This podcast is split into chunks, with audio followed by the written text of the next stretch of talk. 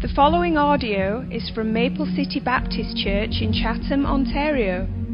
For more information about Maple City, please visit us online at maplecitybaptistchurch.com. Father, we thank you that you are so worthy of all of our praises. Lord, we thank you that um, for eternity we will know and, and learn more of and celebrate who you are and how wonderful you are and how great you are. And Lord, we confess to you that there are many times in this life that we often forget and we, um, we don't esteem you like you ought to be esteemed, Lord. We don't think of you highly enough. And God, I pray this morning as we've sung your sung songs that praise your name, as we open up your word, that you would just help us to get a, a, a fuller, greater vision of who you are, or that we will live our lives for your glory, that we'll live our lives to praise you, that we will understand that you are worthy of every single moment every single talent, every single thing we possess. Um, Lord, I pray that we'd use it to glorify you. God, I pray that you'd speak to hearts this morning. God, give me the words to say. I pray that your, your word would be powerful. And uh, Lord, I pray that you would be pleased with everything that's said and done. We pray in Jesus' name. Amen. I think about six months ago, I began an introduction to the book of 1 Peter. And what I decided to do when we were thinking about going to 1 Peter is I thought, you know what, it was really wonderful for me to be able to go through Paul's life in the book of Acts before we read a book written by Paul, the book of Galatians. And so I thought, let's do the same thing with Peter. Maybe we'll just quickly run through some of the highlights of Peter's life and then eventually get to what Peter wrote. The problem is, Peter's life has a lot of highlights. There are a lot of very unfortunate things that he did earlier in his life. There are a lot of times he failed. And then as we go look into the book of Acts, we find a lot of times that now it seems like Peter is finally getting it. At the very beginning of this series with Peter, we looked at how Peter was called as a disciple of Jesus Christ. So he's called to be a disciple. And Webster's dictionary defines a disciple as one who accepts, adheres to, and seeks to spread the teachings of another. And so we, we think of that and we think Peter was called to be a follower someone who would follow Jesus around and hear his teachings and, and see what he did and try and be like him.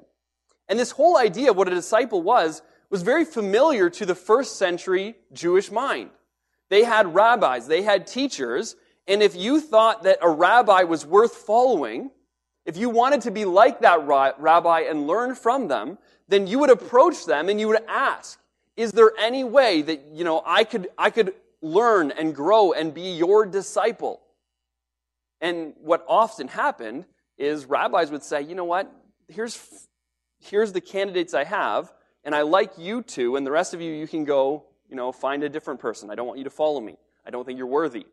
Well, in this case, we have Jesus, who is God incarnate in the flesh, and rather than allowing people to come to him and ask him, he goes to them. And he says, Will you be my follower? Will you come and follow me? And so he finds a guy like Peter who nobody would ever choose to be a disciple. Nobody would ever think that Peter's the guy. He's a, he's a loudmouth fisherman.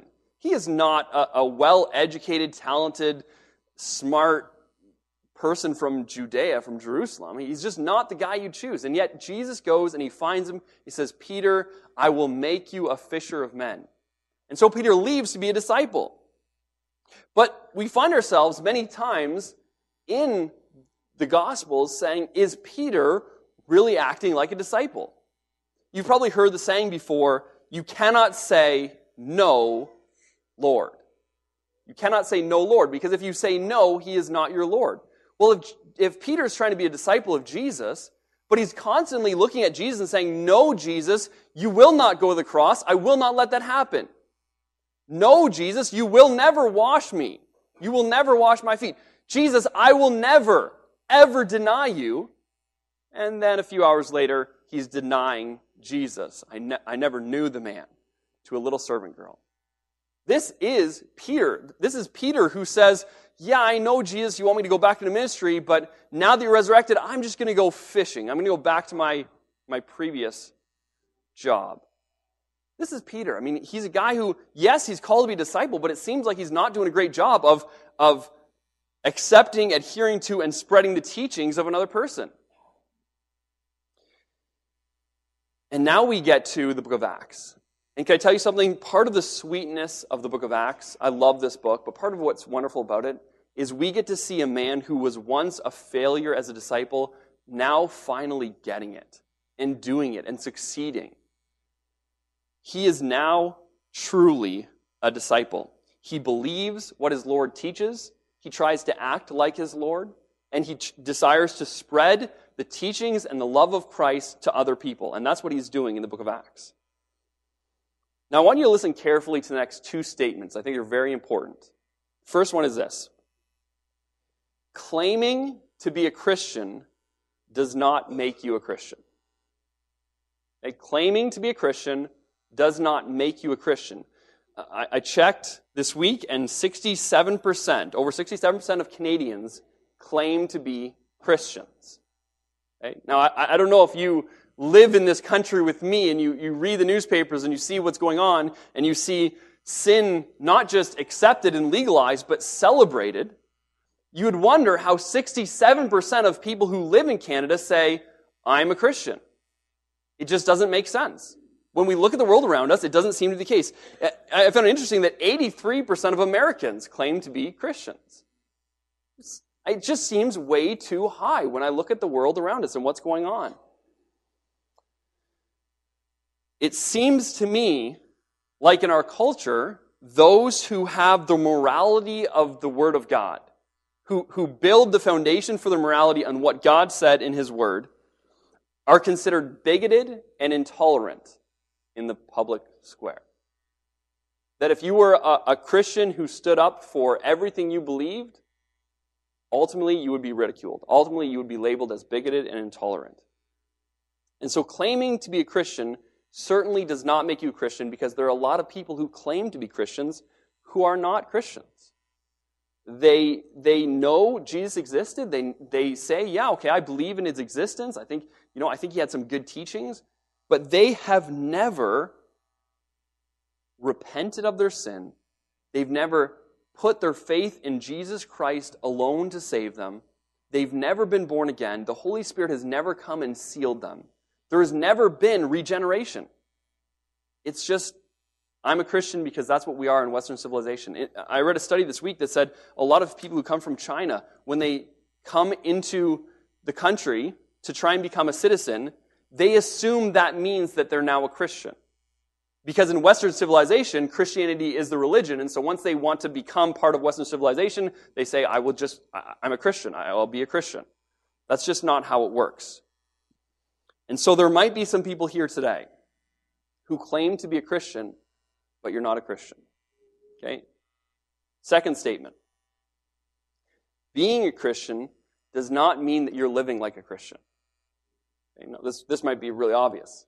But being a Christian does not mean that you're living like a Christian. And I think for many of us, this is where it should hit home. Because there are a lot of us who are Christians. We, we've trusted Christ. We've been saved by, the, by grace alone. And yet, when you look at our lives and we, we look at the things that we treasure and the things that we live for and the things that are important to us, you got, you'd ask, isn't this the same thing as everybody else desires? Isn't this the same mindset and the same life that the rest of the world is living, how is there a difference between the Christian life and the secular life? There, there should be one. And so just, just because you are a Christian doesn't mean you're living like a Christian, just like Peter was a disciple originally, but oftentimes wasn't acting like a disciple, wasn't being a true follower. Can I tell you something? If you are a Christian, you are called to be a disciple. There isn't, there isn't this big distinction between this person is a Christian, but they're not yet a, called to be a disciple. When you trust Christ as your Savior, then He expects you to follow Him and adhere to what He teaches and try and act like He acts and to spread His love to other people. So that's for every person who is truly a Christian. We should be doing that. This morning, we'll be looking at a fantastic story in the book of Acts. Uh, this is one of my favorite stories in the Bible. It is, it's a, a clear lesson in it. Um, it's kind of funny. Uh, just, it's a great story. And my hope is, as we look at it, that we'll get a glimpse of what it looks like when a Christian is living the Christian life. So turn your Bibles to the book of Acts, chapter 5.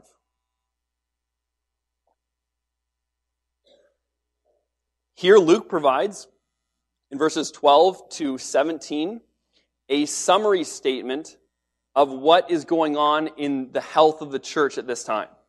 So we're going to get a, really brief picture of what's going on at the church, and I believe he's laying the context for the story that's to come. Because he wants us to know that things are going really well before things start to go poorly. And if you like to follow an, an outline as you go through, we're going to see in our text this morning a growing church, a religious roadblock, an angelic prison break.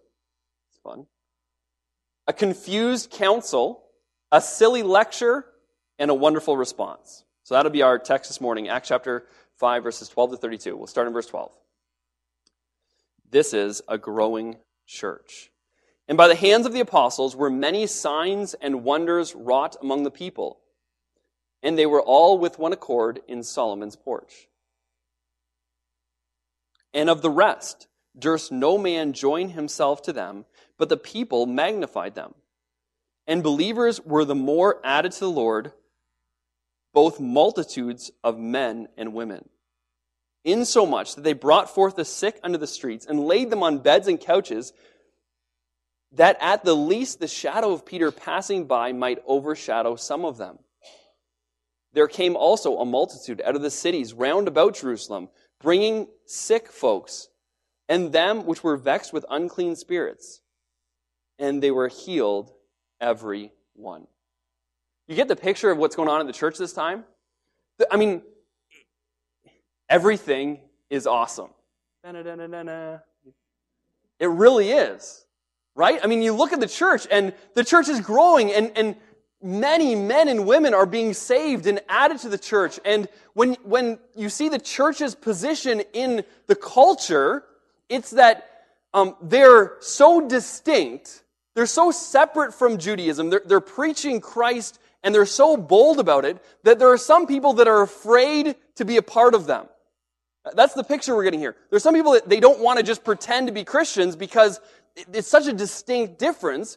But then there are many people who are saying, you know what? I want that. I want what they have. I want to be a believer in Christ. And so they're accepting Christ, being saved, added to the church, and the whole church is evangelizing. The churches. there are sick people being saved, uh, healed. I mean, there are many wonderful, wonderful things happening in the church. This might be the greatest, one of the greatest pictures of where the church is at in all of the history of the church. This is just wonderful. Church in Jerusalem is growing. People are being saved. Couldn't get any better. That's when verse 17 happens a religious roadblock. Then the high priest rose up, and all that were with him, which is a sect of the Sadducees, and were filled with indignation. Indignation is, is envy and this hot anger. And they laid their hands on the apostles and he, they put them in the common prison. So now you have the high priest and the, the sect, the group of Sadducees that rise up and they lay their hands on them and they throw them into prison. So everything is going wonderful, right? It couldn't be better. People are being saved. And now you have the religious elite, the most important people in all of Judaism. So if you want to understand their importance, uh, um, the religion of Judaism was the most important thing to the people of Israel. And these guys were at the top of that. But not only did they have religious importance, religious uh, authority, they also had political authority. So these are the guys that, the Sadducees, that had the greatest relationship with the Roman government. And so the Roman government would grant them certain liberties and certain, certain authority, especially in the temple, to be able to do whatever they wanted to do because they appreciated that if they could keep this relationship good, if, if Roman authorities could keep the Sadducees kind of under their thumbs, then they could keep the people of Israel in control. And so they were religious and political authorities. And these men, the most important men in Judaism, all of a sudden decide that they do not like what's happening in their own temple. The Sadducees were the ones that basically ran the temple. And so now you have them grabbing them and, and thrusting them in the prison. And guess what? Acts chapter 4, Acts chapter 3 and 4, something very similar happened. And they have already been warned not to speak or teach in the name of Jesus Christ ever again. And so this is the, this is the second time that they've been caught. This is going to be a problem for them. Verse 19 and 20 is an angelic prison break. But the angel of the Lord by night opened the prison doors and brought them forth and said, Go, stand, and speak in the, in the temple to the people all the words of this life. So here you have, I mean, I, I don't know about you, but have you ever thought like you had an angel with you and, and you had something that happened and you're like, maybe an angel helped or we have our little guardian angels. Don't know if we actually have guardian angels, but, but you ever thought that what, what would an angel help me with if an angel was going to help me in my life? I bet most of you wouldn't think an angel's going to bust me out of prison, right? You know, that's what happens here. You got an angel that sees these guys in prison, and, and the angel comes and gets them out of prison. And then the angel stands before them and says, There's something I want you to do. I want you to go back into the temple, to the very place you were arrested, and I want you to keep doing the same thing that got you arrested. I mean, that's, that's it, right? I want you to continue to teach and preach about Jesus. I want you to continue to tell people about all the words of this life. And so the, the disciples, I mean, they say, hey, Mr. Angel, I appreciate the fact that you busted us out. It's really not comfortable in here. The beds were not nice. But I'm not trying to get myself back in. So if it's okay with you, I'm going to sit this one out. If it's okay with you, I might just go and, and maybe find a quiet corner where I can pray or, or I can, you know, teach my dog about Jesus. Um, I don't think I want to go back to that place where I just got arrested. That would be a pretty rational, normal response, wouldn't it? I want you to go do the same thing that just got you arrested, and you don't even know what your punishment is yet, right? I mean, it's not even like you're arrested, but you're just sitting in jail waiting for trial. It could be really bad for you. But they're told to go back and do the same thing. And so then we find a very confused council in verse 21. And we heard that they entered into the temple early in the morning and taught. But the high priest came, and they that were with him, and called the council together, and all the senate of the children of Israel, and sent to the prison to have them brought. So you get the picture. These, these disciples go and they go back into the temple and they start teaching and preaching about Jesus again. And they're doing exactly the same thing. But you have this group, this council who's arrested them, doesn't know that they're out of prison. And so they send a messenger and they say, hey, listen, I want you to go into the, the prison and gather these men and bring them because we want them to stand trial before us. But, verse 22, when the officers came and found them not in the prison, they returned and told, saying, The prison truly found shut with all safety, and the keepers standing without the doors. But when we had opened, we found no man within. So, guys, the, the prison is shut up properly. I mean, the guard is still standing there, the, the doors are locked. So, I don't understand why, but there's nobody inside. I bet they're pretty worried at this point. What's going on? Verse 24. When the high priest and the captain of the temple and the chief priests heard these things, they doubted of them whereunto this would grow. It means that they're worried about what this is going to lead to. They're worried about what's going to happen. These guys are out. I mean, we're already arresting them even though the people have a lot of respect for them. And now they're out of prison again. What is going to happen? What's going to happen to us? Verse 25. Then came one and told them, saying, Behold, the men whom you put in prison are standing in the temple and teaching the people. Wonderful. Then went the captain with the officers and brought them without violence, for they fear the people, lest they should have been stoned. So now they, they go and they find these guys teaching and preaching, and they've already arrested them, and it seems like the people probably didn't like that very much.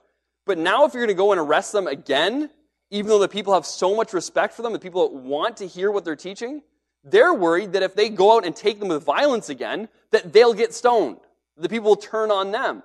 This, is this is, I mean, this is shocking in a Jewish culture to have the, these men who are of such great importance now fearing for their lives. What an impact the disciples must be having there. And so we have we have it seems like the captain of the host, the second the man second in charge in the temple, kind of get these guys' attention, say, hey guys, can, can you come here? Can you come and talk to us for a little bit? Just come nicely. So, I mean, they, they don't even have that authority anymore.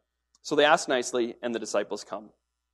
Verse 27 When they, when they had brought them, they set them before the council, and the high priest asked them, saying, Did we not straightly command you that you should not teach in this name? And behold, you have filled Jerusalem with your doctrine and intend to bring this man's blood upon us. First of all, what an awesome statement. You have filled Jerusalem with this doctrine. That should be the goal. I mean, every, we want everybody to know about Jesus Christ. And so they've had such an impact in Jerusalem that the entire city of Jerusalem knows. In fact, we're going to find out in a second, or we found out earlier, that people were bringing from all around Judea, bringing sick people and, and coming to hear them. It's an incredible thing. And then they say, You're attempting to bring this man's blood upon us. So this is the Sanhedrin Council, right? This is the very same council of 70 members who are the ones that condemned Jesus to die in the first place. They're the ones that brought him, that, that had him arrested. They're the ones that brought him in, that arranged false witnesses, and when the false witnesses didn't pan out, they decided that he had committed blasphemy, so they took him to Pilate. These are the same guys. And now they're saying, you guys are trying to make it look like we had something to do with Jesus' death. You did, right? But what they're saying is, we're worried that if, if people accept this man as this, the risen Savior, that they will see that we murdered him. And if we murdered him, then we're going to have to die. We're going to have to face those consequences.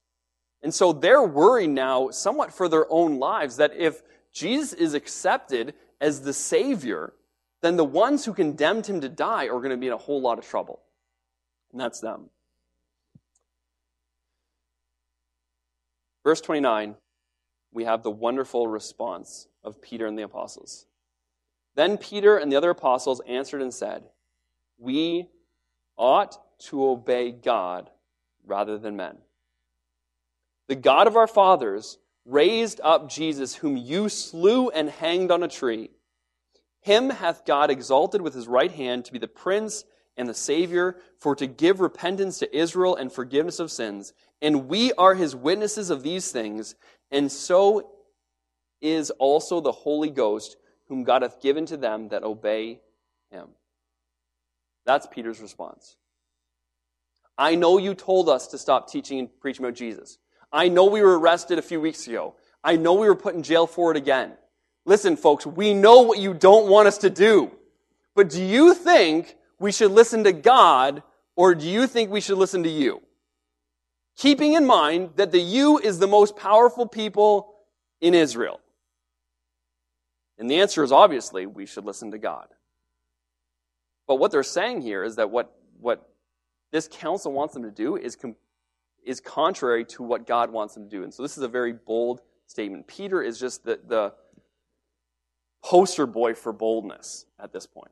It's incredible what he's saying here. And so he says, We are going to obey God, no matter what it costs us, no matter who it displeases, no matter who is against us, no matter what you do to us, we will obey God rather than men. And he gives some reasons why they'll obey God rather than men. And he says, First of all, in verse 29, the God of our fathers. And he's pointing back saying, this is, this is not just this God that I've made up. This is the God who is, who is. This is the God who is the God of Abraham. This is the God who created us.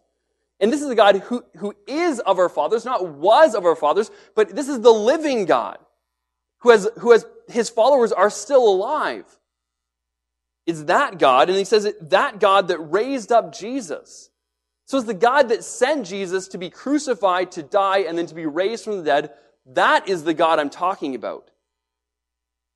That God has highly exalted Christ and that he is the prince and the savior.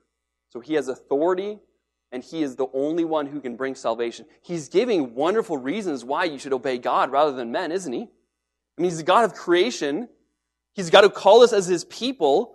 He's the God who sent Jesus to die for us. He's the God who is the prince and the savior and has authority to make someone the prince and the savior. He is the one who will give repentance and forgiveness of sins to any Israelite or any Gentile, we find out later in the book of Acts, who trusts on him.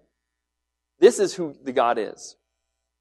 So we, we see in this story, I think, a, a wonderful demonstration of what it looks like when a Christian decides to live the Christian life. A group of 12 guys say, you know what? We're going to try and do this. We're going to try and obey God rather than men. And this is what happens. And so this morning, our last few moments together, I want to make one point. Okay, just one point.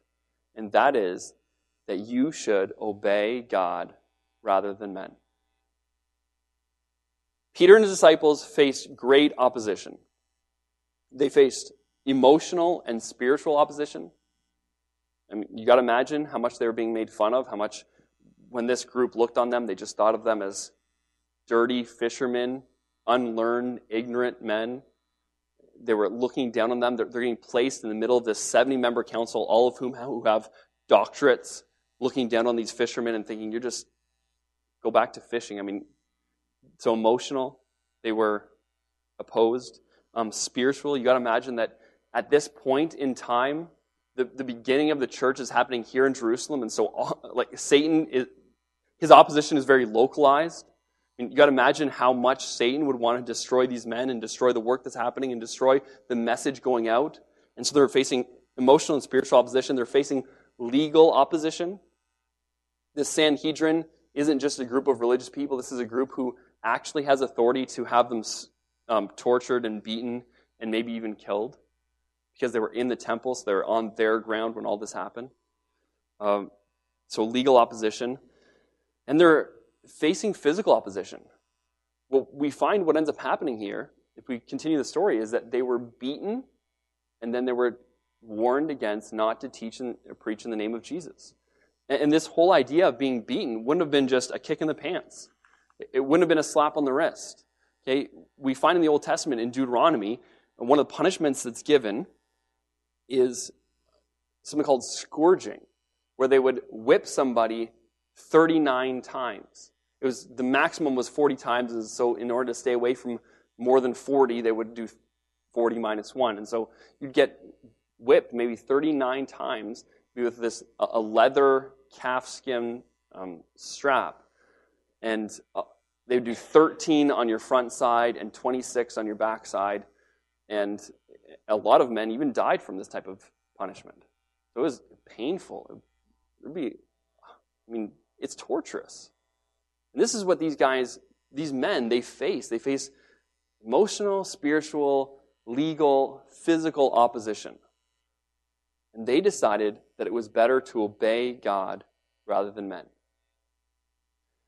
We live in a culture that is increasingly hostile to the Word of God. Now, we might look at them and say, yeah, it's so easy for us. We don't have to go through all they went through. We don't face all that kind of opposition. And that is true to, to a point. I mean, certainly the way they had it was a whole lot worse than what we have here in Canada.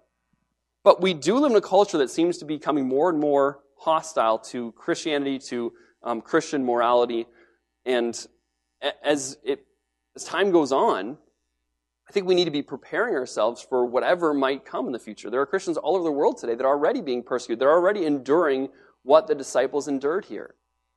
And, and so the response of us should be the same no matter what we face.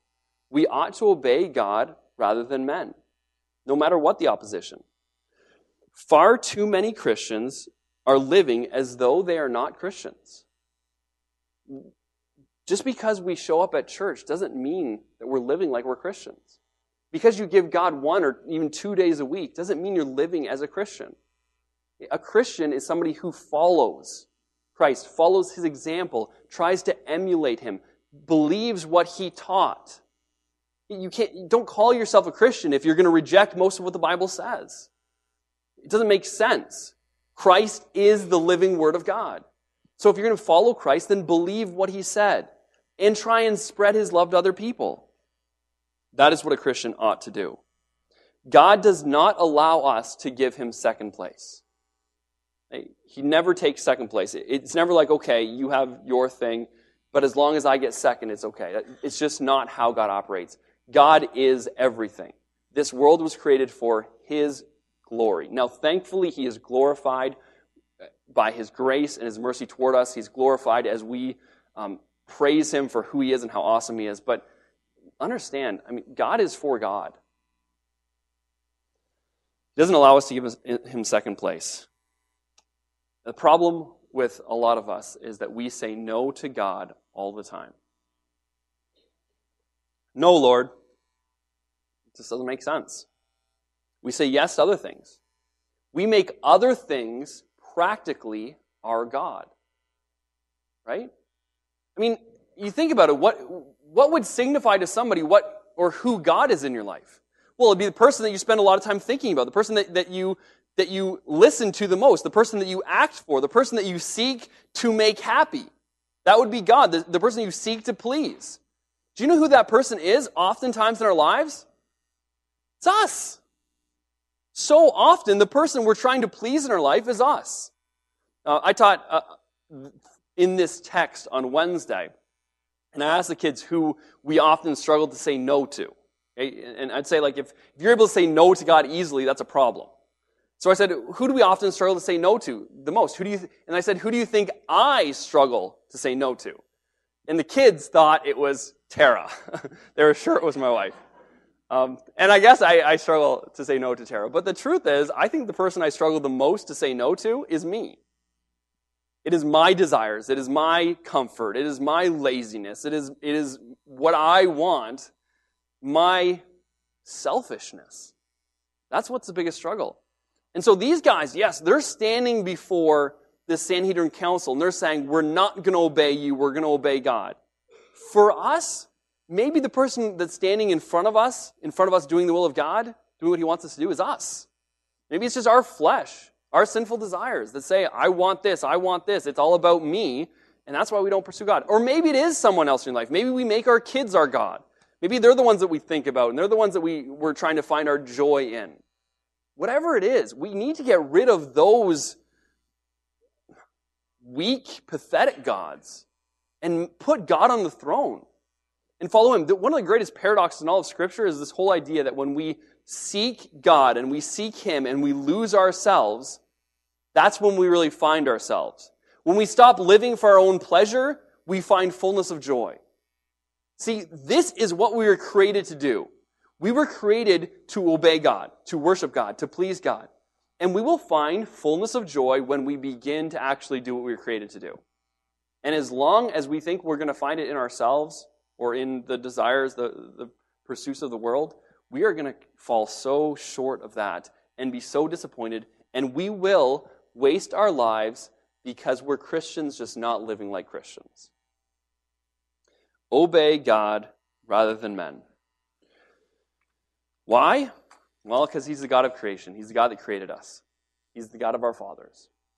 Because He's the one who sent Christ to die for our sins. Because without Him, we have no hope. Without what God did for us, we look toward an eternity of punishment for our own sin. But because of what Christ in the cross, because God sent Christ to die on the cross for our sin, we have hope, eternal hope of being with Him. Why should you obey God? Because of the gospel. Because Christ rose again. Because he lives today. And because he has sent the Holy Spirit inside of you to do just that. Right? It's not just them. It's not just us doing it on our own. As Jesus said, go to the ends of the earth to preach the gospel, he said, and I will give you my spirit and he will always be with you. He will never leave you nor forsake you. So we have everything we need to do this whole deal of obeying God rather than men. So now it's up to us to just say, you know what? I'm going to stop living for myself, and I'm just going to obey God rather than men. I'm going to obey God rather than me, rather than Tara, rather than my kids. I'm going to seek to please God first with my life. And so now we come to the end of our sermon, and it is very easy to say, at least for me at times, man, the Bible's good, you know. There's a lot in here for us. If I did that, it would probably really change my life. What's for lunch? Is a game on this afternoon? Wonder if I can get some work done at home. Yeah, I'm going to work on that. Oftentimes, we very, very quickly move from seeing what we ought to do to being distracted by the world around us. And so, what I'm telling you this morning, I'm, there's nothing I can do to change you. Um, thankfully, we do have the Holy Spirit. It's hopefully inside of you, and, and, and He can work. And so I, my prayer is that we will not just really quickly see this story and see this truth, that we should obey God rather than men and say, that's great, what's for lunch? I hope that what we'll do is we'll say, okay, what do I actually have to do? And what can I change in my life? How, how can I pursue God so that I'm obeying Him rather than myself and rather than our culture and rather than whatever else? We ought to obey God rather than men. Let's pray.